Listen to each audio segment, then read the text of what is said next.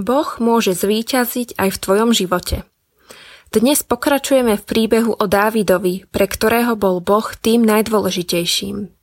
Aby pochopil, že jeho ustanovenie za kráľa je naozaj Božím rozhodnutím, muselo to byť nejakým spôsobom potvrdené.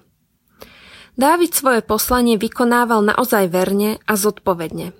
Keď stál z očí voči náročnej skúške, keď on a celý izraelský národ čelili útoku zo strany filištíncov, nekonal na vlastnú pesť. Prichádza pred Boha ako svojho vodcu a radí sa s ním. Boh vysoko odmenuje jeho poslušnosť a pokoru.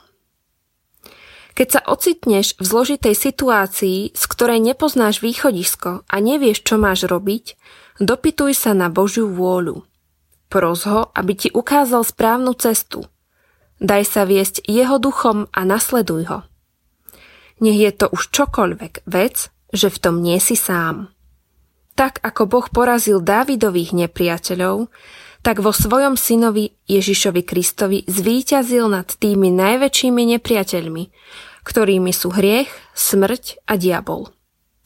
V Kristovi sa ti ponúka o mnoho viac ako iba víťazstvo nad ľudskými nepriateľmi. Je to konečné víťazstvo a sloboda od každého strachu. A napokon, hospodin zoslal bázeň na všetky národy. Všetci jasne pochopili, že víťazom je Boh. Uznaj aj ty Božiu vládu a moc v Kristovi nad svojim životom. Nie nám, ale jemu patrí česť a sláva.